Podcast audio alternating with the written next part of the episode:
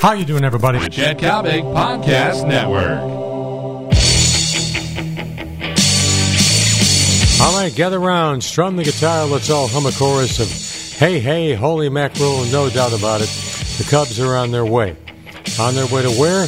I have no idea. Game time, long ball time, and daily Copic time. How you doing, everybody?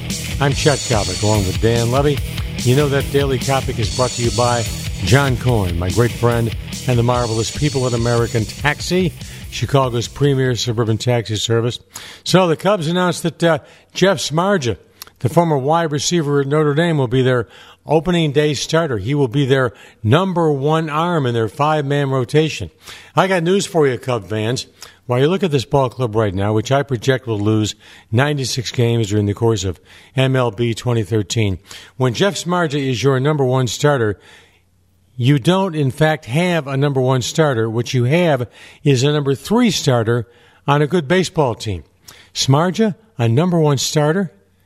You're basing your hopes on Jeff Samardzija to carry the ball, to catapult this team to some degree of respectability? You've got to be kidding me.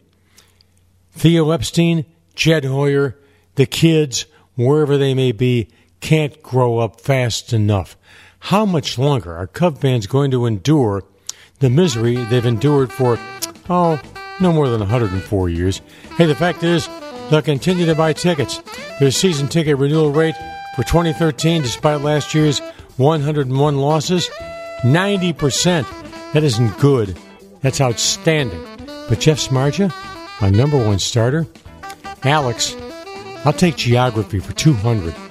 Hey, I'm Chet Copic. This has been The Daily Copic, brought to you by my great friends at American Taxi.